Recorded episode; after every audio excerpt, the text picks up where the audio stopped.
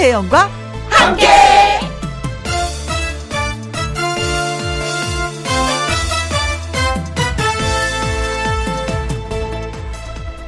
오늘의 제목 또 다른 쓸모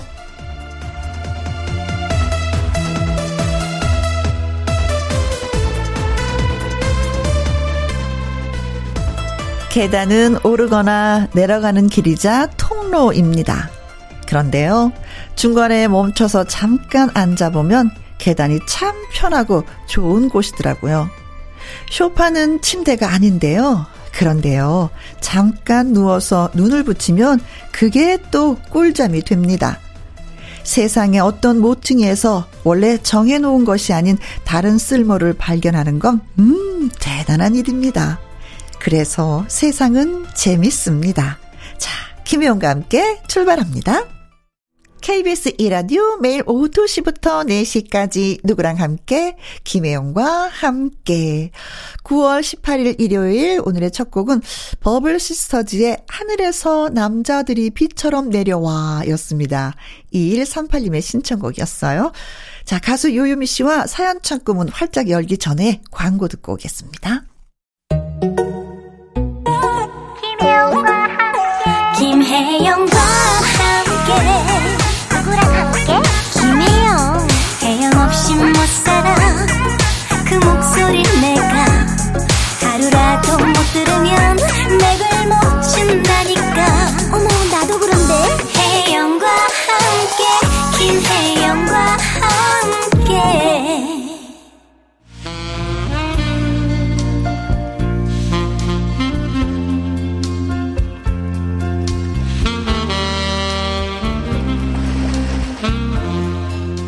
청자 여러분의 이야기로 채워지는 정다운 오후. 김혜영과 함께 사연 창고 오픈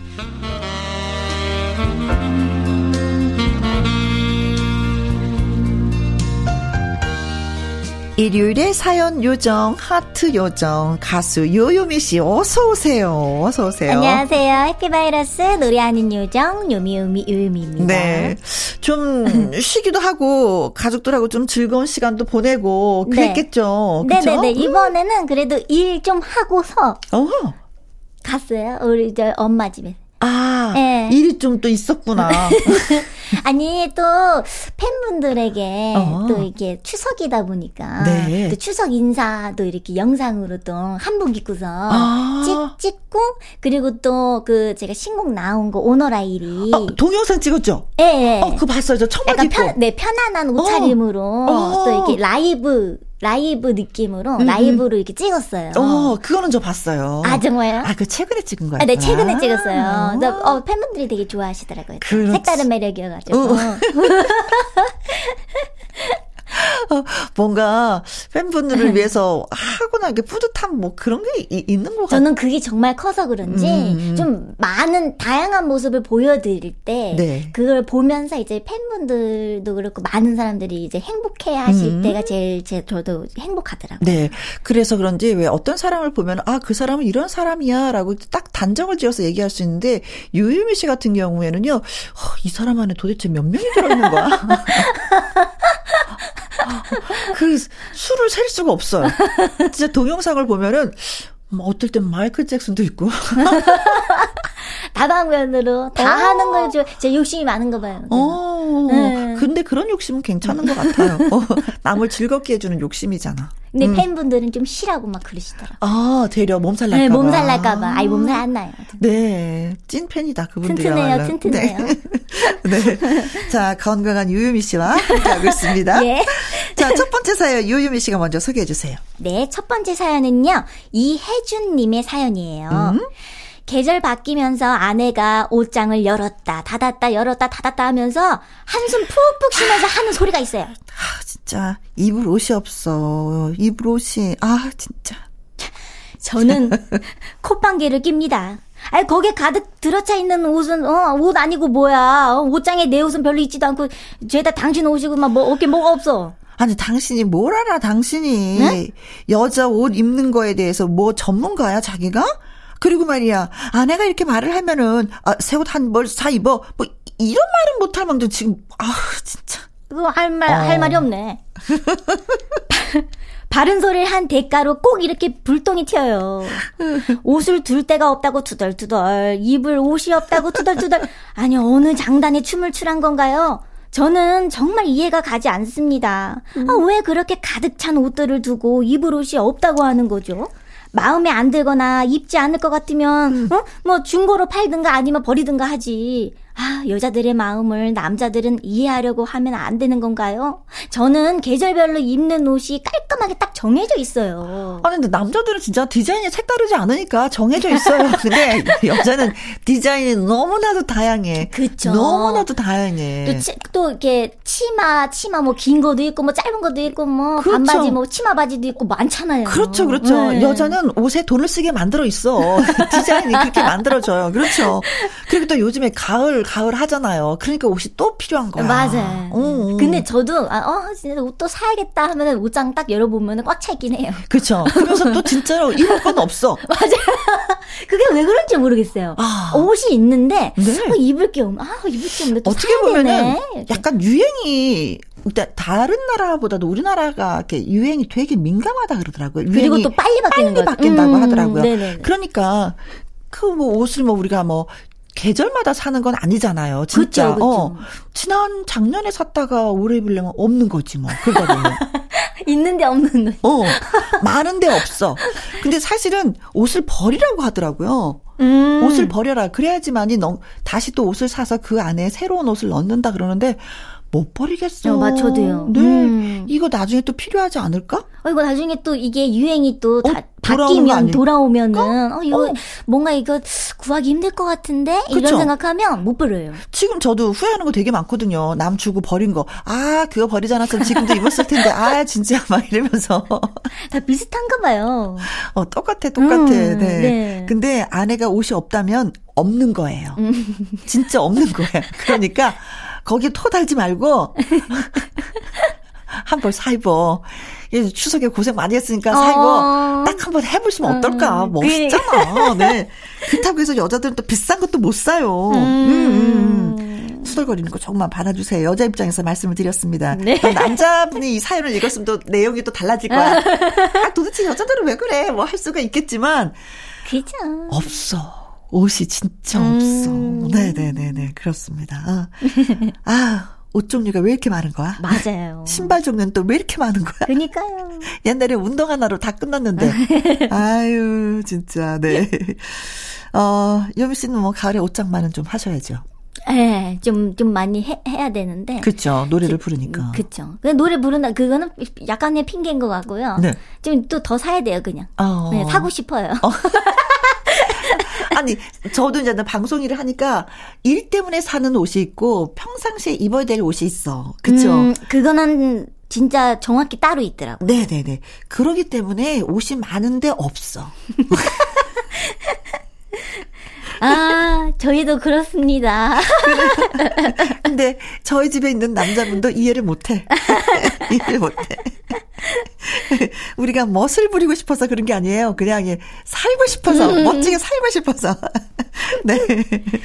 어, 친구기의 노래 띄워드릴게요. 진짜 멋쟁이.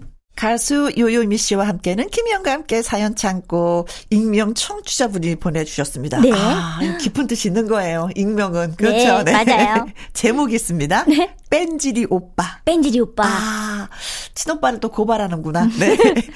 인천에 살던 친정 오빠가 1년 전 귀촌을 했습니다. 오빠가 우리 동네에서 그렇게 멀지 않은 곳으로 이사 온다고 해서 처음엔 좋아했어요. 네.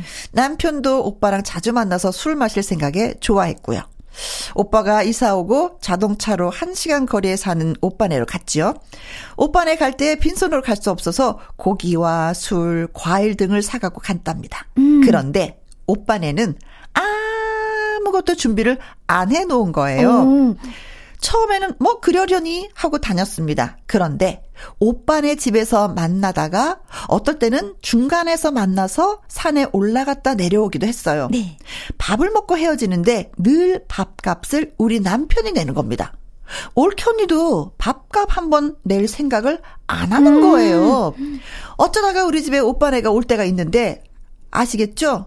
오빠네는 터덜 터덜 털레 털레 빈손으로 옵니다. 그런 일이 자꾸 반복이 되니까 남편한테 미안하기도 하고 창피하기도 하네요.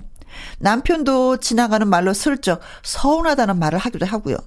오랫동안 장사를 해서 아파트도 있고 여기저기 땅도 사놓았으면서 어찌 베풀 줄을 모르는지 뺀질이 우리 오빠 어떡하죠? 에이. 아 그렇게 뺀질을 해서 아파트도 사고 땅도 사고 다 그런 거예요. 음. 에이 그래도 한 번은 좀, 어? 사지. 습관이 되었나 보다. 당연하다고 에이. 생각하나 보다. 그쵸? 음. 근데 이렇게 사는 거 재미없는데. 그래도 사랑도 못 받는데. 맞아. 음, 음. 주고받는 게 얼마나 행복하고 즐거운데. 그럼요. 주는 기쁨을 잘 모르시는 것 같아요. 모으는 기쁨은 아는데.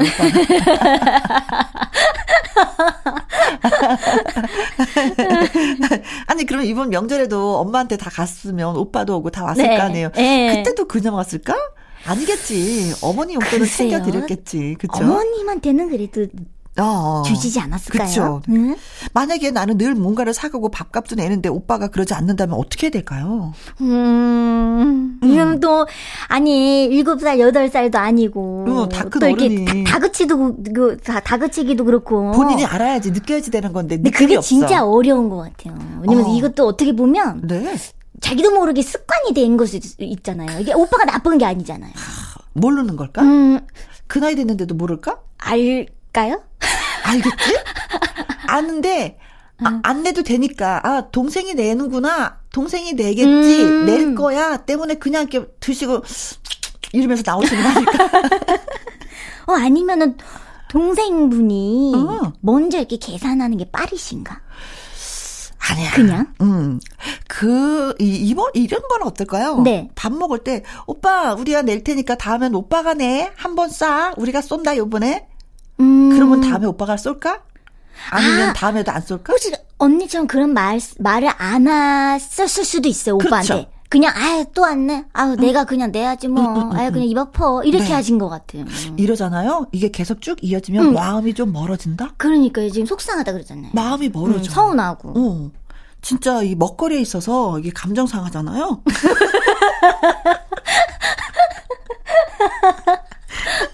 맞아요. 아무것도 아닌 걸로 감정 진짜 먹는 게 다잖아요. 치사, 얼마나 맛있어. 진짜 치사하게 사람이 치사해지는 것 같아. 다음에 오빠네 집에 갈 때 맨손으로 한번 가 보세요. 똑같이? 어, 네. 이렇게 바리바리 싸서 가지 마시고. 음, 아이고 그냥 음, 음 오빠. 아 동생분이 너무 너무 착하네. 이렇게 얘기하면서도 나도 속 보이는 것 같다. 근데 아유 진짜 못 느끼면 못 느껴 끝까지 못 느껴. 음, 네. 근데 말을 해야 아는 것 같아요. 네. 근데 아내 되시는 분이 아 여보 동생 왔는데 뭐 좀 해봐 이러면 되는데 아내도 오빠랑 같은 생각이야. 음. 올케 언니도. 그러니까 이게 두 사람은 참 잘 사는 거지. 호흡이 맞는 거죠.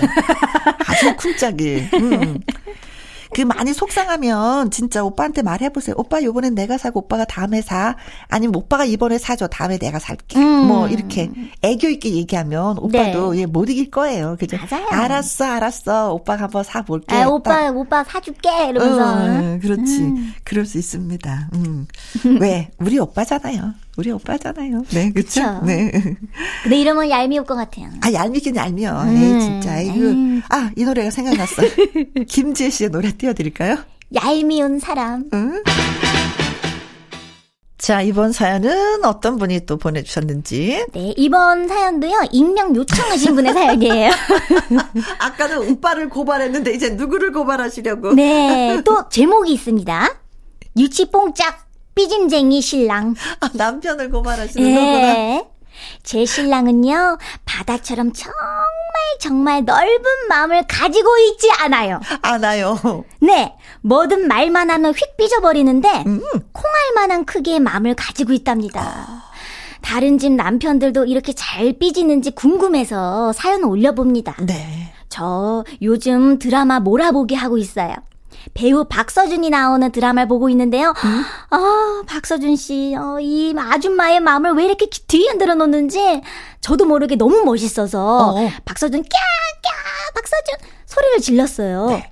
그럼 옆에서 같이 보던 신랑은 드라마의 흐름을 깨트립니다. 자기야, 내 충전기 어딨어?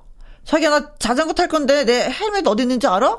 아, 자기야, 나 자전거복 빨아놓은 거 그거 어딨어? 양말, 양말도 좀 찾아볼래? 아, 드라마 보는데 왜 자꾸 나한테 그래? 자기가 알아서 찾아. 잠시 후 신랑이 저에게 갑자기 묻더군요. 내가 멋져? 박서준이 멋져? 물어볼 걸 물어봐야지. 하지만 드라마 편하게 보려고 저 거짓말했습니다. 어, 어, 당연 자기가 멋지지. 나 드라마 안 봐. 자기 혼자 봐. 그랬더니 저보고 3초의 시간을 두고 대답을 했다고 이러더니 안방으로 들어가더군요. 아, 바로 얘기해야 되는데. 삐졌어요. 오. 어, 어. 얼마 전에 신랑 티셔츠가 없어서 옷을 사러 갔는데요. 네. 박서준 사진이 떡하니 있더라고요. 저 진짜 아주 잠깐, 어? 잠깐 그 앞에 서 있었거든요. 네? 그리 오래 걸리지도 않았는데 신랑이 또 물었어요. 박서준, 멋지지? 응. 나는? 어, 당연히 자기도 멋지지. 3초 늦게 대답했어. 자기야, 나 오늘은 옷살 기분이 아니다. 그냥 집으로 돌아왔답니다. 이 남자 어떡해요? 아니, 남자들 원래 다 이래요? 아, 그래. 콩도 콩 나름이지. 쥐눈이 콩이신갑다. 어, 되게 귀여우시네요. 어, 남편분께서 되게 아니, 귀여우죠. 아니, 근데 옷살 기분이 음. 아니다 그러셨고 가셨잖아요. 본인만 손해지. 맞아. 본인만 손해지. 음, 잠깐의 감정 하나 때문에. 그렇죠. 옷살, 음. 그저 기회를 놓치셨네요. 아, 그리고 아내가 박서준 씨를 좋아한들 그냥 미소 지어주겠어요. 손이라도 한번 잡아줘. 아니잖아요. 진짜, 어. 머나먼 그대잖아요. 머나먼 그대. 어, 맞네요. 머나먼 그대. 그렇잖아. 그치만 뭔가 가까이 한 느낌 있잖아요. 어. 어, TV에서 그 나오니까. 뭐 음. 그런 걸 질투하세요. 가까이 있는 나, 이제 아내가 음. 더저 남편이 가까이 있는데. 음. 음. 야, 이거 3초 더듬었다고 화를 내시네. 3초. 3초가 남편분한테는 굉장히 긴 시간이에요. 3시간. 자기, 나 좋아? 어, 어, 저, 좋아, 좋아. 아, 좋아, 좋지. 나 삐졌어. 감정이 그게 아닌데? 약간 바뀐 거 아니에요? 그렇지. 너무 귀여우시다. 근데 진짜 유치뽕짝이지만. 네. 근데 너무 사랑스러우시네. 그죠. 본인들은 음. 그좀 그렇지만 삼자가 보기에는 맞아요, 맞아요. 너무 귀엽고. 저희가 봤을 때, 어, 어, 어. 네. 뭐, 뭐, 뭐, 뭐, 아직도 신혼 같으시다. 뭐 이런 거 있잖아요. 그렇죠. 네. 아, 질투라는 게 사람한테 관심 있고 사랑하니까 질투라고 삐지는 거거든요. 아유, 남남처럼 살아봐요. 이런 것도 없어. 아유, 박서준을 좋아하든지, 이명호를 좋아하든지, 뭐 공연을 가든지 말든지 이렇게 되는 거거든요. 그렇죠. 야, 결혼하신 지 얼마 안 되신 것 같은데? 부러운데? 아니면 이분들이야말로 천생연분이신가? 엄마 아빠도 자주 좀 삐지세요? 아빠가 삐져요, 저희도. 아빠가 여 되게 되게 뭔가 옛날보다 어. 이렇게 나 남자다 막 이런 이런 게 강했었는데 옛날에 어. 뭐 이게 이게 뭐 드라마 보다가 막 울고 어. 이 마음이 약해진 것 같아. 그래서 엄마가 조금만 투덜대면은 어. 삐져요, 삐져. 어. 응, 갑자기 나갔다 온대. 나갔다. 갑자기 나갔다 온데 뭐뭐 이 시간에 나갔다 와. 아, 그냥 바람 좀 쐬려고 이러고 나갔다. 근데 나갔다 와도 안 풀려 있어요. 근데 엄마는 아, 먼저 자고요. 주무시고 지금. 그러면 슬그머니 들어와서 옆에 이제 누우시는 거지. 아. 그래요, 네. 네. 아유, 예쁜, 예쁜 질투? 토라지? 뭐 이런 거 읽어봤습니다. 네. 네. 자, 사연과 함께 신청곡을 보내주셨는데, 네. 유승범의 질투. 김혜영과 함께 사연 참고 다음 사연은 김희수님이 보내주셨습니다. 네. 젊었을 때 한 푼이라도 절약하고픈 마음에 친정에서 시댁에서 무엇이든 주시면 다 얻어왔습니다. 그렇게 얻어먹고 얻어 썼던 게 몇 년인지 음. 세월이 흘러 흘러 저도 며느리들을 보게 되었는데요. 이 아이들이 시어머니를 닮은 건지 둘 다 제가 뭐라도 주면은 뭐든지 챙겨갑니다. 그렇게 택배를 자주 붙이지는 않는데 한 달에 두 번 정도 밑반찬을 붙여주면 받는 즉시 전화가 옵니다. 예, 어제 택배 붙였는데 오늘 받을 수 있을 거라고 하더라. 아, 잘 먹겠습니다. 어머님 고맙습니다. 감사합니다. 며느리의 전화가 저를 행복하게 만듭니다. 잘 먹겠다는 그 한마디에 힘든 줄도 모르게 되네요. 어. 남편이 집에 있는 날은 택배를 쉽게 붙일 수 있지만 없는 날에는 제가 손수레를 끌고 택배 사무실로 갑니다. 저를 알아본 직원들이 그러대요. 요즘 며느리 집에 택배 붙이는 사람 잘 없다고. 음. 가을 수확하면 쌀 한 번 정도는 붙여도 어머님처럼 밑반찬을 붙이는 사람은 없다고요. 가끔 내가 너무 아이들을 귀찮게 하는 건가, 잘못하고 있는 건가, 잠시 그런 생각도 해봤습니다. 하지만 맞벌이라 여유가 없을 며느리들을 위해서 준비하는 건데요.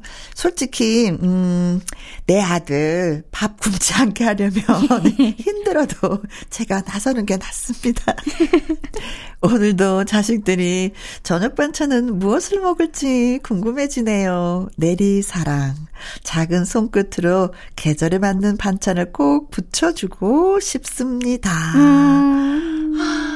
나한테도 이런 시어머님이 계셨으면, 이런 친정 엄마가 있었으면, 아, 음. 아, 일하는데 얼마나 도움이 될까. 진짜 네. 일하고 들어가서 반찬 만드는 거 너무 힘들고 지치거든요. 음. 음. 이럴 때 진짜 어머니의 사랑이 담긴 반찬 냉장고에서 탁 꺼내서 먹으면, 네. 아, 살 것 같을 것 같아요. 너무나 큰 일을 거들어 주시는 거잖아요. 그렇죠. 음. 근데 호흡이 너무 맞으셔. 엄마는 해서 주시면 며느리들은 어머니 잘 먹겠습니다. 감사합니다. 음. 하시고, 네. 이거, 아우, 됐어요. 어머니 그만, 그만 할 수도 있는데 그게 아니잖아요. 그리고 네네네네. 맛있게 드시고. 네. 근데 호흡이 진짜 쿵짝쿵짝이 잘 맞으시니까 어머님이 요리하시는 거 진짜 재미있으실 것 같아요. 음, 음 맞아요. 음, 음, 서로, 서로가 좋으니까. 음, 그게 중요한 거죠. 그렇죠. 저도 시댁에 가면 뭐 반찬 줄까? 그러면은 이제 김치 담그는 거 싫으니까. 네. 김치 주세요, 형님. 그러거든요. 명절 때. 힘들죠, 힘들죠. 어, 김치 담가, 가져, 담아 오죠. 그럼 그걸 또 너무 맛있게 먹어요. 음. 그래서 어떨 땐 형님이 제가 이제 명절 때 가면 당연히 김치 달라고 한다. 어, 그 김치를 따로 담궈 주시더라고요. 요번에 음. 이제 추석 때 음. 할머니가 이제 이제 그 엄, 엄마는 이제 청주 할머니 댁에 다녀오셨었어요. 네. 근데 뭐 김치, 뭐 식혜랑 그리고 또 전이랑 아. 뭐, 뭐 마, 맛있는 것들을 또 많이 싸주시니까 저는 그렇게 어른분들이 이제 이렇게 싸주시고 그냥 이렇게 옛날 그런 시골 음식 밥상도 음. 좋아하고 하다 보니까 그 가리는 음식이 없어서 그런지 어. 이렇게 주시면 진짜 너무 맛있게 먹어요. 너무 너무 행복하고. 엄마가 저도 싸주시면서 아이고 이거 내가 좀몇 번이나 더 해주겠니? 꼭 챙겨 가라. 음. 어, 갑자기 그 말이 생각나네. 어. 어. 그러셨는데 음. 진짜 이제는 없잖아요. 어머니가 안 계시니까. 네. 어. 그래 어머니가 사, 싸주실 때 부지런히 갖다 드시고 음 맛있으면 그 요리도 한번 좀 배워보는 것도 어, 네. 괜찮고 엄마의 손맛을 이어서 그래요. 음, 좋다. 음, 따뜻하다. 네. 그렇죠. 네. 음, 엄마의 끝없는 사랑을 느낄 수가 있습니다. 네. 며느리를 위해서 반찬도 해주지만 사실은 내 아들을 위해서 둘 다죠. 네. 어, 둘 다죠. 아들을 가진 어머니의 속마음도 살짝 또 비춰주셨습니다. 음. 노사연 씨의 노래 띄워드릴게요. 끝없는 사랑. 다섯 번째 사연이 되겠네요. 네, 다음은요, 위수연님의 사연이에요. 음흠. 아이들이 유치원에 다닐 즈음 이사를 갔습니다. 짐 정리를 끝내고 시간이 흐르니까 이곳저곳 둘러보는 여유도 생겼어요. 네. 유난히 독특하다고 여겼던 점은 아파트 단지가 꽤 많은 곳이었음에도 불구하고요. 근처 야산 텃밭을 몇몇 뜻 있는 분들이 힘을 합해 정성스레 가꾸고 계신 점이에요. 네. 점점 관심을 갖고 참여하는 사람들이 많아지자 자그마한 회관까지 짓고서 매일 농장처럼 운영되고 있었습니다. 어머, 어머, 어머. 사시사철 땅을 일구어 수확의 기쁨을 누리고 계신 그분들의 얼굴엔요, 행복이 깃들어 있고요. 나눔을 통해 그 행복은 더 배가 되고 있는 것 같았어요. 햇살 가득 농장, 늘빛 농장, 마루 농장, 늘봄 농장. 이건 예쁜 편말에 적혀 있던 각각의 텃밭 이름이랍니다. 참 예쁘죠? 네. 텃밭에 놀러 온 아이들은 싹이 나고 크는 것을 관찰하는 재미를 만끽했고, 땅 속에서 나오는 꿈틀대는 지렁이도 스스럼 없이 만지곤 했습니다. 음. 밭에서 나온 상추며 고추를 곁들여 모두 함께 평상에 앉아 삼겹살을 구워 먹을 때면 억만장자라도 부럽지 않을 만큼 행복, 또 행복했었죠. 아이들에겐 자연의 신비함과 생명의 소중함을 일깨워주는 산 교육장이 되었고, 음. 환상적인 손맛을 가진 몇몇 주민 덕에 텃밭의 재료는 그 어떤 산의 진미보다 더욱 빛났습니다. 와. 뭔가를 키우고 애정을 쏟는다는 건 무엇이 되었든 드리는 정성의 몇 배를 또 좋은 기운으로 돌려받는 것 같다는 생각이 들어요. 그때 깨달았던 교훈을 늘 가슴에 품고 있기에 가족들에게도 반려동물에게도 화초들에게도 진심 어린 정성을 드리려고 노력합니다. 네.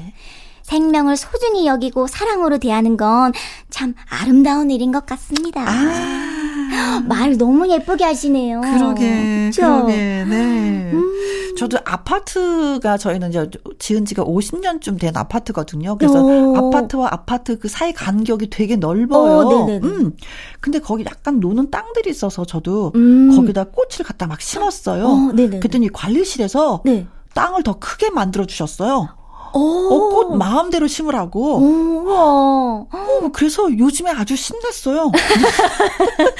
언니 계속 가요, 거기로. 네, 그래서. 맨날 가요. 어, 그 회사 올 때, 그, 라디오 하러 올때 한번 들리고, 끝나서 또, 또 가서 들리고. 음, 또 기분 좋아지고. 풀 있으면 또 풀 뽑아주고, 네. 음. 아래층 아주머니하고 호흡이 잘 네. 맞아서. 네. 어. 거기는 이제 뭐, 작물 같은 건 심지는 못하고, 이제 꽃만 심어요. 꽃, 꽃. 예, 예, 예. 음. 그래, 한 분, 한분 와서 보는데, 올해는 꽃이 있어서 그런지 나비를 되게 많이 봤어요. 오, 오. 요, 이 번, 요즘에는 나비를 그렇게 본 적이 없던 것 같아요. 어. 아니, 새끼 손톱만한 나비도 있어요. 응, 응. 어, 그래요? 그렇게 작은 나비가 네, 있어요? 있어요. 그 이제 크는구나. 아니, 안 커요? 그게 다큰 거예요? 거예요? 아이고, 나 닮았네. 큰일 났네. 아, 그래서 음. 위수연님의 이 사연 저는 네. 누구보다도 진짜 공감을 해요. 음. 음. 어. 지렁이도 이뻐 보여요. 지렁이가 있으면 땅이 건강한 거니까. 어, 그렇죠, 맞아요. 어, 어, 야 고맙다. 네가 이거 증명을 해주는구나 싶어서. 음. 네. 음. 그래서 요번에 이제는 국화를 좀 사다가 참 신비한 거. 쫙 심어보려고 생각하고 있습니다. 네. 그래요. 어, 음, 생명을 소중히 여기고 사랑으로 대하는 건 아름다운 일인 것 같습니다. 맞아요. 맞습니다. 참 맞습니다. 네. 박하키의 노래 띄워드릴게요. 비타민.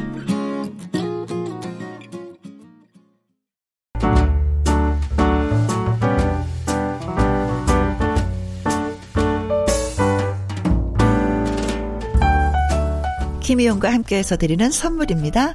편안한 구두 바이네르에서 구두 교환권 발효 건강 전문 기업 이든 네이처에서 발효 홍삼 세트, 주식회사 한빛 코리아에서 eyelash magic tall lash, 건강한 기업 H&M에서 장 건강식품 속 편한 하루, 청소이사 전문 영구 크린에서 필터 샤워기, inner beauty 브랜드 올린 아이비에서 inner beauty 피부 면역 유산균, 에브리바디 엑센 코리아에서 에디슨 무드 램프, 블루투스 스피커, 욕실 문화를 선도하는 때르미오에서 때술술 때장갑과 비누, 연구 중심 기업 찬찬이에서 탈모엔 구해줘 소사, 여성 갱년기엔 휴바이오 더 아름퀸에서 갱년기 영양제, 하남 동네 복국에서 밀키트 복요리 3종 세트, 콜드브루 공법 가마 보이차에서 액상 보이차 세트, 중년의 활력 수한 트레서피에서 옥타코사놀 함유 건강기능식품, 산삼 순백에서 지리산 산양 산삼 순 100% 건강식품 메디컬 전문 원바이오젠에서 메디소 메디컬 풋크림 블라인드의 모든 것 월드 블라인드에서 교환권 그리고 여러분이 문자로 받으실 커피, 치킨, 피자, 교환권 등등의 선물도 보내드립니다.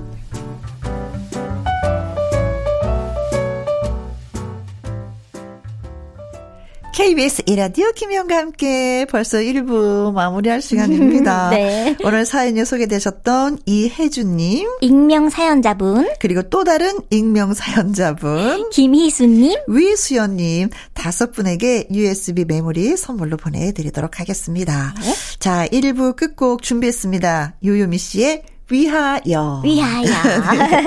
자, 이분은요, 명곡에 담긴 숨은 이야기를 들어보는 천국 야화 트로트 대부 박성훈 작곡가와 다시 오도록 하겠습니다. 자, 위하여 들려드리면서 요미 씨하고는 바이바이, 바이바이. 하도록 하겠습니다. 다음 주에 꼭 봐요. 김영과 함께를 위하여. 우후. 2시부터 4시까지 김영과 함께하는 시간 지루한 날 졸음운전 김혜영과 함께라면 저 사람도 웃고 이 사람도 웃고 여기저기 벅장개소. 가자 가자 가자, 가자. 김혜영과 함께 가자. 오두시 김혜영과 함께 KBS 이라디오 김혜영과 함께 2부 시작했습니다. 명곡의 탄생 비화를 들어보는 천곡 야화. 사랑은 나비인가 봐. 정말 좋았네. 그리고 날 버린 남자 등등등등등등. 우리 가요계 히트곡 메이커 트로트 대부 박성훈 작곡가와 함께 합니다. 그 전에 광고 듣고 올게요. 뿐이고 뿐이고 뿐이다. 매일 오후 2시 김혜영과 함께 주파수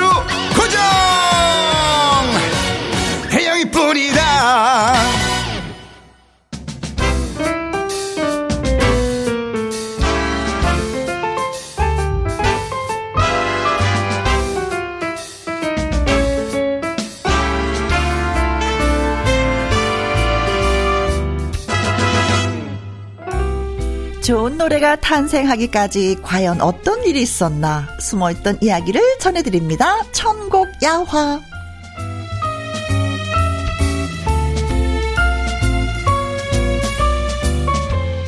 어디에서도 듣기 힘든 명곡의 비화를 들려주러 나오셨습니다.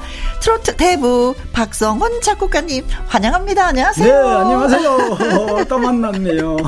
아, 이 노래 또 생각나네. 또 만났네. 아, 이 노래도 선생님 아, 네, 곡이 그건 아니에요? 네.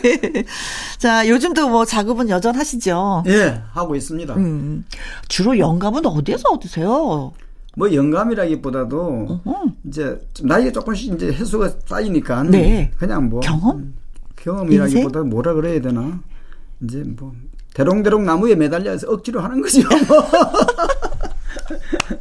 옛날에는 푸릇푸릇한 나무 가지에 잎이 나왔으면 지금은 네. 안, 안 떨어지려고 네. 가을 찬바람에 안 떨어지려고 네. 마둥거리면서 네. 곡을 하고 있다고. 맨 처음에 죽순이 딱 쏟고 나면은 그때면 쭉쭉쭉쭉쭉 올라가잖아요. 그런 시기였었는데 그렇죠. 이제는 찬바람이 나면 이제 그 낙엽이 대롱대롱 안 떨어지려고 발구덩 치듯이 아마 제가 그런 아마 저뿐 아니라 제 네. 동료들 제 또래 동료 동료들은 다 그러지 않을까 그런 네. 생각을 해봅니다. 아, 그런 데서 또또 열정적으로 일하시면 또 명곡이 나오는 거죠. 네.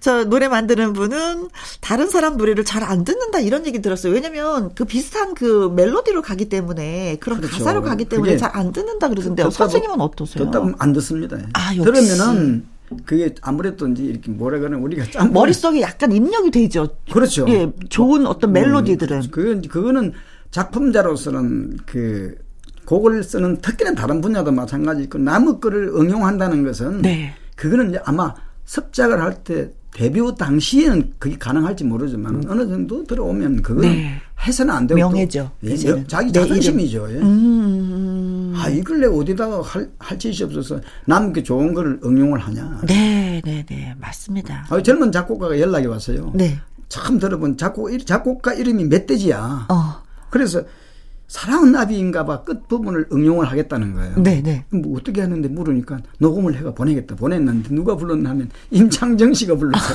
아, 어, 그거, 저, 저, 어, 트, 나는 트로트가 아, 싫어요. 그래서 나는 트로트가 싫어요인데 앞에는 전혀 다른 노래 가다 끝에 가서 네. 아, 아, 아, 아, 아, 아, 왜 사랑은 얄미운 나비인가 봐 그런 거. 저그 노래 되게 좋아해요. 아, 사람들이 막 전화 와요. 야, 그래. 지금 데뷔하는 그 신의 작곡가들이 네. 그걸 좀 이렇게 응용하겠다는데 그거 막 못하게 하면 어떡하냐. 아, 하라.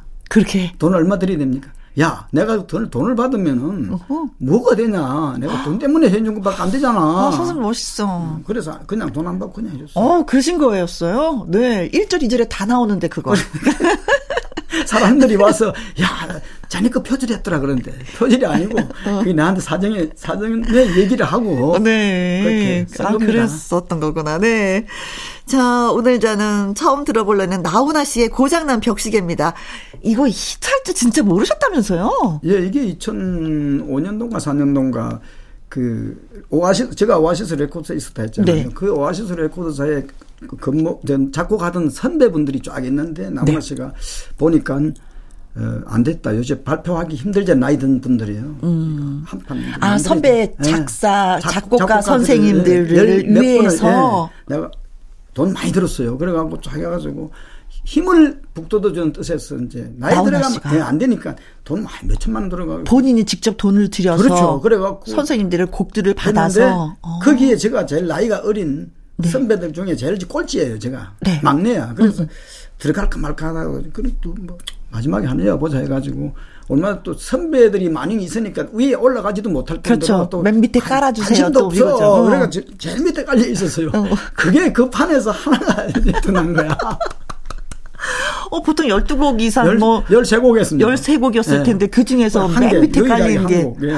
아. 그 40주년 헌정 예, 앨범 예, 맨 예, 끝에 예. 네. 근데 이게 전국 노래자랑 딩동댕 아저씨 하실 때 이 노래 그 최고의 팬을 만나셨다고 기사화된 거 저 들었거든요. 이름이 되게 길었어. 그렇죠? 그 어디 저 전라남도 어디 뭐 예순지 순천인지 갔는 지금 확실히 저 기억이 안 나는데 네. 어, 떤 분이 나왔어요. 네. 그러니까 이름이 손 고장난 벽시예요. 벽시개도 아니고 벽시까지더라고. 그, 그 기억하잖아요. 벽시. 그 작가분이 처음에 예심 왔을 때 네. 당신 이름 맞느냐 확실히 맞다는 어, 거야. 장난하나? 주민등록 한번 봅시다 하니까 진짜 손 고장난 벽시로 벽시. 개명을 한 거예요. 어. 그 나훈아 씨가 좋았어. 나훈아 가수분이 좋아서 개명한 건지 이 노래가 좋아해서 개명한 건지 그걸 물어보지는 못했지만은 네.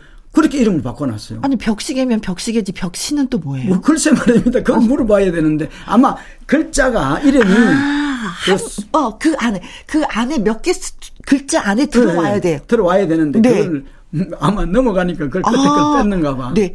여섯 자가 돼야지 되는데 일곱 자기 때문에 네. 한 글자. 아. 그럼 뭐 손을 앞에 손을 빼면 성이 바뀌어 버리잖아요. 그럼 고시가 되는 거지. 고, 고장난 벽시계. 아, 네. 아, 다섯 글자만 이름이 가능하다고 해서 아. 그게 빠졌구나. 그러니까 성, 성, 성씨까지 하면 성, 여섯. 고장난 벽지 여섯 글자지. 그 아마 그때 그랬던 것 같아요. 아마 네. 일곱 자는 안 된다. 네. 자, 그래서 이 노래가 더 유명해지지 않았나. 자, 나훈아 씨의 노래 듣습니다. 고장난 벽시계.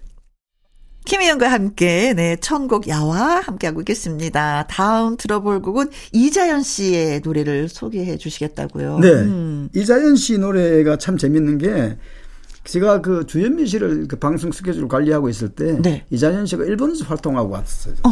그런데 보니까 목소리도 싱싱하고 좋더라고. 그때 네. 20대 뭐. 힘이 있더라고요. 어, 네. 그런데 그 또 묘하게, 저, 이자연 씨 매니저 멘트를 하시는 분이, 네. 나훈아 가수 굉장한 팬이에요. 말도 못하는 팬이에요. 아, 지금 이자연 씨하고 또 나훈아 씨하고 또 절친이잖아요. 아, 그럼요. 네. 그러다 보니까 본래는 그 이별의 18번지라는 노래가 음, 음. 있는데 그게 이제 저는 처음에 제목을 항구의 13번지라 해가지고 네. 항구 바닷가에서 이별하고 사망하고 뭐 이런 이런 건데 나훈아 씨 가져가면 나훈아 가수고 이 전부 다 자기가 가사를 바꿔야 돼. 밤, 어. 야, 야, 밤새도록 나 바꿨다 이러더라고요. 네. 그게 이별의 18번지인데 들어보니까 그 가사 내용이 아, 18번지, 18번지인데 네. 어떤 사람이 듣고 야, 욕하는 것 같더라. 어떡합니까? 그 가수하고 매니지먼트 하시는 분은 네. 뭐 나훈아 가수분이 가사 가사를 쓰면 무조건 좋으니까 네. 그렇게 하세요. 네. 그렇게 하세요. 뭐 하고 싶던 뜻대로 하세요. 그렇죠. 너무 좋아하니까 나훈아 씨를 좋아하니까. 네. 어, 자, 그래서 먼저 이제 친구야라는 노래가 있어요. 아, 음. 그, 그, 친구야는 얼마 안 됐습니다. 몇 년 안, 한 2년 아, 됐나. 아. 그, 이자연 씨가. 네.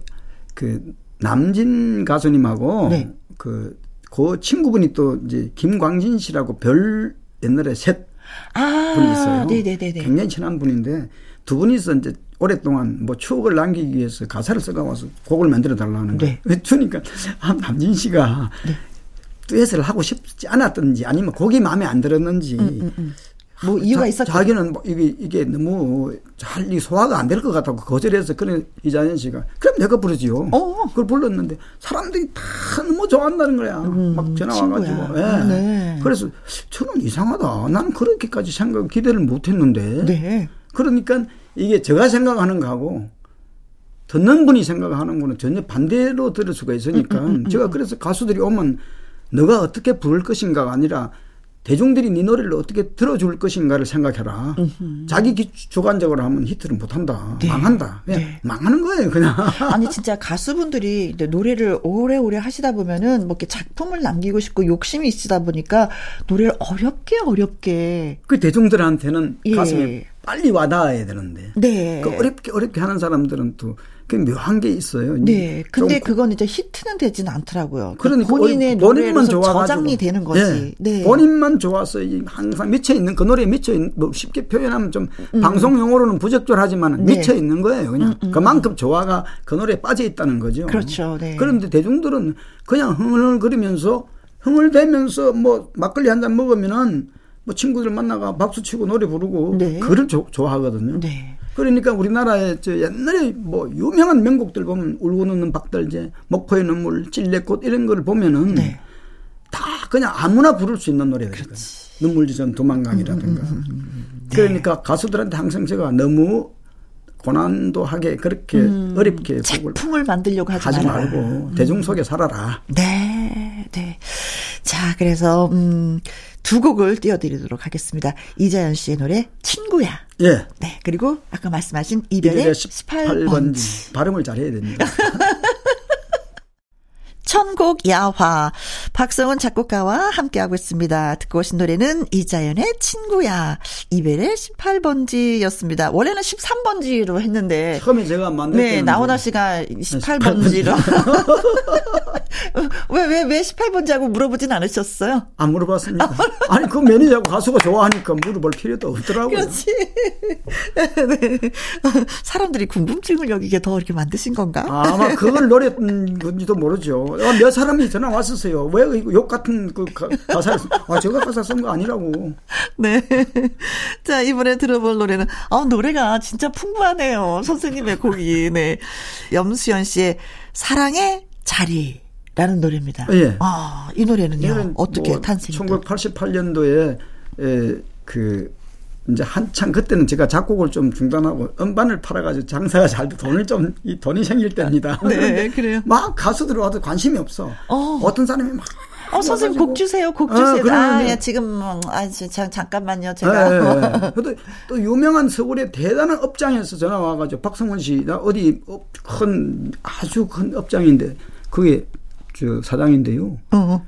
그 우리 업소의 라이트클럽에서 노래하는 어 여자 가수가 있는데, 그 누구냐면 이제 염수연이 아니고 네 네. 우연이라는 거야. 아. 우연이 오래 그래 왔는데 88년도에. 오 노래 잘하죠. 아 보니까 당차잖아요. 당차인데 그때는 트로트가 안 되는 거야. 지금도 뭐 완전 트로트는 네, 네, 세미. 음. 세미 트로트인데 그래 바쁘기도 하고 딴 사람 소개해 줘 버렸어. 그래 지금도 우연희 씨가 그때 자기가 트로트를 했으면 지금 좀 이렇게 안 헤매고 벌써 됐을 건데 어. 미안 미안하오 미안하오. 네, 우연이라는 노래 불렀죠. 어, 나이트 클럽에서. 네, 그래서 그 당시 이제 염수연이라는 가수가 이제 누가 소개해 왔는데 뭐 이쁘장하고 참 굉장히 막 당차게 노래하더라고요. 음, 음, 음, 음. 그래가지고 가사를 하나 만들어가지고 누가 네. 마침 또 현철 씨 매니저 하는 분이 네. 작사가 되고 싶다고 막 그래서 만들어 오세요 그랬더만 사랑의 자리라는 가, 사를 만들어 왔어요. 네. 그래 하나 만들어 주세요. 만들어 그래서 이제 거기에 곡을 네. 더해서 네. 거기 또 어. 그때는 상당히 그 인기가 좋았어요. 어디에 인기 좋았냐면 방송도 많이 했지만은 우리가 흔히들 메들리 음반에 많이 들어가는데 그 노래하고 날버린 남자 사랑은 나비인가 봐가 엄청 그의 판 아마 그 80년대 후반부터 90년대 초반까지 메들리 기획 작품 음. 만드는데 그 노래들이 안 들어간 노래가 없어요. 그렇죠. 그러니까. 아니 사실 그때 그 메들리에 포함되지 않은 노래는 노래가 아니다. 뭐 이런 그 정도로 어, 떤 곡은 보면 가수들 메들리 해놨는데 보통 한개 20곡 들어가거든요. 네. 저 곡이 12개, 13개 들어가는 곡이 있었어요. 이게 뭐야 이거는 저 독집도 아니고. 네, 네. 자, 사랑의 자리라는 노래가 있고 또 장민 씨의 조약돌 사랑도 선생님이 어 직접 작사를 하고 작곡을 예, 예. 하셨어요. 이 노래는 제가 81년도 작곡을 했는데요. 네. 제가 그, 오래됐다 40년 됐다 벌써. 저 일본에서 어떤 그, 그 중앙대 총장 하던 박범훈 씨가 있잖아요. 네. 그분이 일본에서 그 뭐 유학할 때 그 자수 가던 집 주인이 노래 좋아한다고 이제 일본 오아시스 레코드에서 모시고 왔는데 여자분을 네. 그때 그 노래를 줬어요. 어, 어, 어. 너무 좋다는 거야. 그런데 일본에서 노래하는 사람이 뭐 아줌마가 네. 안 되겠지. 그래가지고 있는데 그 오아시스 레코드 사장님이 야 설운도 무명인데 그때 음. 잃어버린 30년 할 즈음에 야 설운도 시키자. 저는 그걸 제작해가 돈을 뻥튀기 해가 돈 많이 벌을 거라고 그냥 어린 생각에 그런 게 있었는데 네. 현철 씨도 안 주고 안 줬어요 애끼고 네. 이게 세월 지나가니까 진짜 뭐 돼 버리는 거야 그때 줬어야 되는 건데 사장님이 너무 뜸을 들였네요 뜸을 욕심을 부리던 거죠 네. 그리고 그게 한뭐 20년 가까이 지나가니까 세월하고 또 바뀌잖아요. 그렇죠. 그래서 안 돼서 국악하던 가수가 판을 뭐 두 개나 세 개나 안 돼 가지고 왔길래 네. 이거 해보라니까 음. 어우 했는데 잘 소화가 돼요. 좋아가지고 막 그냥 그 네. 감, 항상 감사합니다 감사합니다 하는데 그 가수가 한 3년 전에 몸이 안 좋아 돌아가셨어. 아. 영어도 좀잘 되니까 돌아가죠. 네네네. 복이 그것밖에 없습니다. 아무튼 이 노래는 그 조약돌 사랑은 맨 처음에 일본의 그 하숙집 아주머니가 한번 부르셨다가 네. 설운도 씨를 줘야지 하고 아, 아니, 사장 그건 레코드 사장님이 자꾸 주자는 거예요. 저는 아닙니다. 아닙니다. 그 왜? 묵혀뒀다가 제가 이제 그걸 제작해가 음반 제작해가 판을 많이 팔아가 돈을 벌 거라고. 네. 그 욕심이 과했던 거죠. 네네. 어뭐 장민 씨는 또 민요 메들리로 유명한 가수이기도 하지만 아드님이 또 어, 그 어디서 예, 나와서 노래 하더라고요. 체전에 또 출전해서 네, 나왔더라고. 나왔는데 음. 아버지 노래를 부르지 또 다른 노래 아, 안 불렀어. 그 노래 안 불렀어. 요 다른 노래 부르더라고요. 네. 자, 염수연의 사랑의 자리, 장민의 조약돌 사랑 두 곡 띄워드립니다. 자, 이번에 들어볼 곡은, 음, 작곡에 참여하셨던 김용임의, 아, 사랑의 밧줄. 제목이 왜 사랑의 밧줄이야? 밧줄하고 사랑은 너무 안 어울려라고 저도 맨 처음에 생각을 네, 했었거든요. 네. 어떤 의도로 이렇게 사랑의 밧줄이라는 타이틀을 갖게 됐어요? 아니 그 작사가가 네. 그 작사가 김상길 씨라는 분이 그 메들리 음반 제작하는 분이에요. 네. 그때 거기에 김용님 씨가 거기서 음반을 내고 전속이 돼 있었어요. 음, 음, 또 그쵸 김용님 씨도 또 메들리 많이 했으니까. 그때 그 무렵에 이제 그 울산아리랑 부른 오은정 씨가 있었어요. 네. 오은정이라는 예, 예. 가수 있었는데 그 작사를 주면서 사랑의 밧줄을 주면서 오은정 가수한테 주라 좀 달라고 저한테 의뢰가 왔어요. 음. 그래 줬더만은 그게 오은정 씨가 듣기엔 자기가 소화가 잘 안 됐는가 봐. 음. 그래 같이 이제 그 회사에 같은 회사에 있다 보니까 오은정 씨가 이제 선배니까 용님아 네가 어떻게 부르나 안 불러봐라. 아. 김용님이 소화가 잘 되거든. 네. 야, 나는 안 되는가 보다. 그 네가 불러라. 이래 된 거예요. 세상에, 세상에 또 그래서 또. 그렇죠. 네, 그 곡이 다 임자가 있다는 게. 네. 네. 그래 이제 그 뭘 또 만약에 원정 씨가 불렀으면 또 어떻게 됐을지 몰라요. 더 그, 크게 히트 났을지도. 그죠. 또더 아직 안 됐, 안 됐을 수도 있고. 음, 음. 근데 어쨌든 김용임 씨가 불러서 히트를 쳤으니까 네. 히트를 쳤으니까 그죠 그게 뭐 그렇죠 그 저만 해도 할 말이 없는 거죠. 김용임 씨가 뭐 그렇게 큰 알려진 노래 제대로 알려진 노래 없었어요. 없었어요. 이 노래로 스타덤에 네, 오른 네. 거죠. 그래가지고 뭐 어떻게 됐든지 저는 가수들한테 고맙죠. 참 음. 모든 지금 앞에서 그런 데는 지난주도 그렇고 노래 나갔던 가수들이 저는 별볼 없는 제 곡을 잘 이 원석을 갖고 왔어. 음흠. 보석을 만들어가 노래 불렀으니까 그 가수들 앞으로도 마찬가지만 참 항상 고맙게 생각합니다. 아, 가수분들은 또 그렇게 추억 같은 또 명곡을 또 주셨기 때문에 내가 빛나지 않았을까 이렇게 또 표현하실 거예요. 그래, 그렇게 생각하려나? 그렇게 생각하지 않는 사람들 명단 적어서 갖다 드릴게요. 네. 자, 그리고, 어, 김영임 씨를 무명에서 벗어나게 해준 해트곡이었는데, 이제는 직접 만드신 입장에서 이 노래가 뜬다라는 촉이 와, 왔었어요? 그런데 그렇게까지 생각을 못하고 아. 그냥 항상 반신반이지요. 이제 그냥 뭐 잘 되려나. 음흠. 그래도 그 중에서도 이 노래는 좋은 것 같은데 네. 괜찮은데 하고 안, 안 되는 노래가 있고. 네. 아, 이거 뭐 별로 관심도 없는데 음. 이걸 좋아할까? 네. 그런 노래도 몇거 있거든요. 알려진 그러니까 나 자신을 잘 모르는 수도 아, 있어요. 그렇죠. 그렇죠? 뭐 싫다, 시, 싫다 싫어 같은 노래는 진짜 제가 네. 별로 관심도 없었어요. 어. 근데 저희 같은 경우도 이렇게 노래를 들어보면 어, 이 노래 괜찮다. 어떠겠다 하면 또 반응이 또 어, 오는 그, 게 있어요. 그게 대중이거든요. 네. 근데 작품하는 작곡자나 작사자나 그러니까 가수나 자기한테 취해가 있으니까 몰라요. 네네네. 네, 네. 그러니까 제 3자가 들어주면 아 그렇죠. 그래서 또아이 노래는 좀 그렇다. 그러면 이게 또 여지없이 아, 힘을 또 못 받아요. 네. 그렇죠. 그런 게 또 있더라고요 또. 그 대중을 잘 대중의 그 분위기를 잘 살펴야 음, 음, 음. 히트가 되고 안 되고 음. 남들이 많은 사람이 판을 만들기 전에 이렇게 물어봐야지 여론조사를 해봐야지 네. 만들어 놓고 나면 어떻게 배가 떠나가는데 그렇죠 돈은 뭐, 그 돈대로 다 들었고 그렇죠. 제작비는 뭐 네. 예, 한두 푼이 아닌데 그렇죠 자 그래서 다음 두 곡을 오늘 소개를 해드리려고 하는데 최윤아 씨의 별난 사랑을 또 소개해 주시겠다고요 네. 이 노래는 뭐 최윤아 씨를 생각하고 쓰신 거였어요? 아, 뭐, 이제 그것도 부탁이 왔으니까 최윤아 씨 생각하고 썼는데, 아, 최윤아 씨가 느린 노래고, 최윤아 씨가 이게 트로트가, 예, 막 그렇게 깎고 하는 그런 가수는 목소리는 아니죠. 아주 색깔이 좋고 이러는데 네, 꺾는 스타일은 꺾는 스타일이 아닌데 이제 행사용으로 한 만들어 달라 그러는 거예요. 네. 그래서 곡만 좋더만은 이제 작사가 찾아가서 어디 가서 만들어가 막 그렇게 한다고 좋다고 하더라고. 아, 네. 좋으면 다행이다고. 그래서 음흠. 생각보다는 이게 또 최윤아 씨는 행사용으로 제 1번이 이게 뭐 최윤아 씨가 본인 생각하기에는 행사 가면 이걸 불러야 돼. 네, 약간 빠른 템포에. 네, 또 어디 방송 나오면 느린 걸 또 그 상태가 하게 또 불러요. 네, 네. 그 가수 아까도 얘기했잖아요. 어. 가수들의 심정이 참 느린 게 부르면 자기는 어디 이렇게 막 빛나는 것 같은데 그 돈이 안 되거든.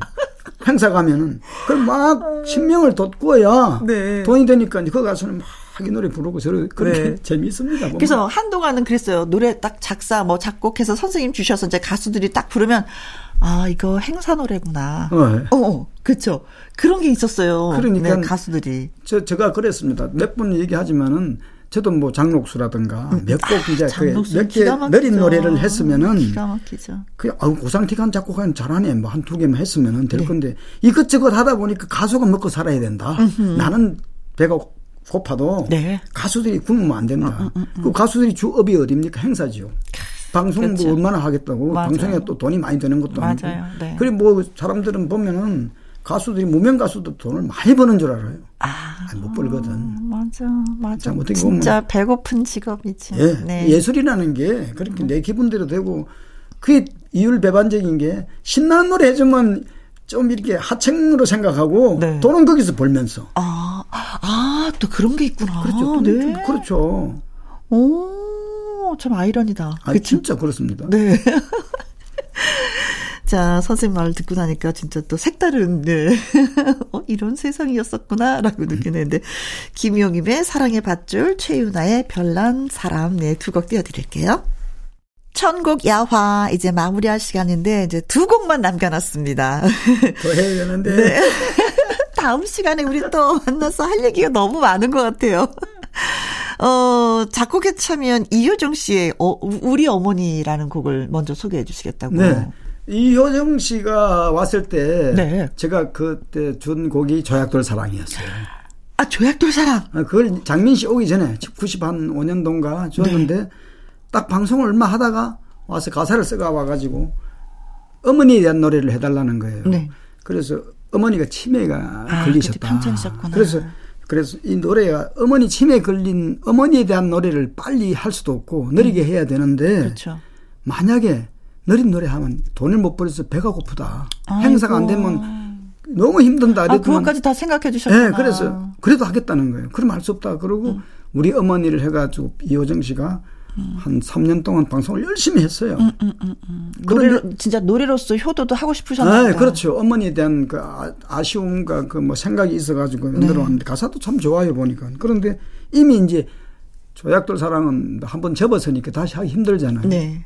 그래가지고 제, 제목을 이제 농부의 아내라고 효도하는 여자가 농부의 아내라가 가면 좋다. 이제 시골 가서 농사 짓고 남편 사랑하고 뭐 음. 도예시 떠나가자 하니까 그래도 어머니가 좋다는 거야. 그래 결론적으로 느린 노래를 하면 그 뒤에 연결이 오래 안 돼요. 음, 음, 음. 느린 노래 하는 느린 노래는 뜨기도 어려워. 예, 그러니까요. 예, 예, 예. 그런데도 어머니의 마음을 어, 담고 싶어서 예. 네. 우리 어머니라는 타이틀곡을 또 주셨군요. 예. 네. 그리고 또 하나 그 김국환 씨요. 김국환 씨 재미있어요. 네. 이 양반이 트로트를 안 했어요. 네. 뭐다 다다 동요 많이 불렀잖아요. 그렇죠. 또. 아들과 뭐 두비뚜바 부르고 네. 그런 거 부르는데 한 번 어디에서 상가집에 가서 저 지방에 갔다가 네.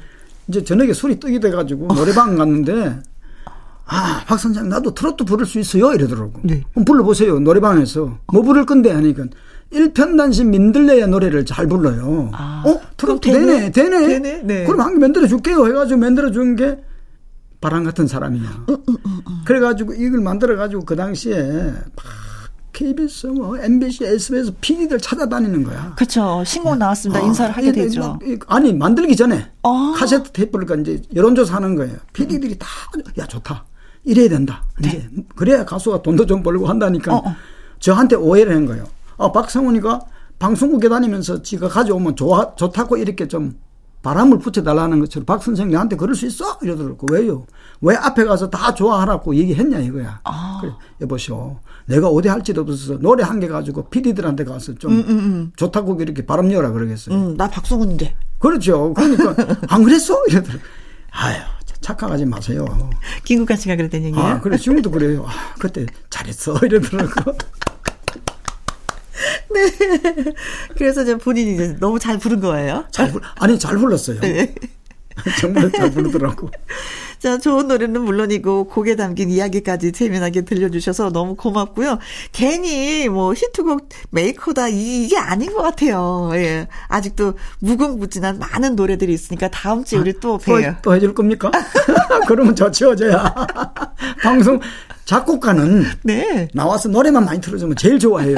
가만 똑같아. 생각하니까 제가 너무 이거를 이 토크를 좀 말을 너무 그러니까 말씀을 줄이시고 노래가 음. 더 많이 나갔으면 좋겠다 이거죠. 그렇죠. 우리는 그렇게는 못하지. 아, 그렇게 유도를 하니까 나 따라서 내 말려서 들어갔어요. 네, 사연이 듣고 싶었거든요. 네, 이효정의 우리 어머니 김국환의 바람 같은 사람 전해드리면서 이만 또 저희는 물러가도록 하겠습니다.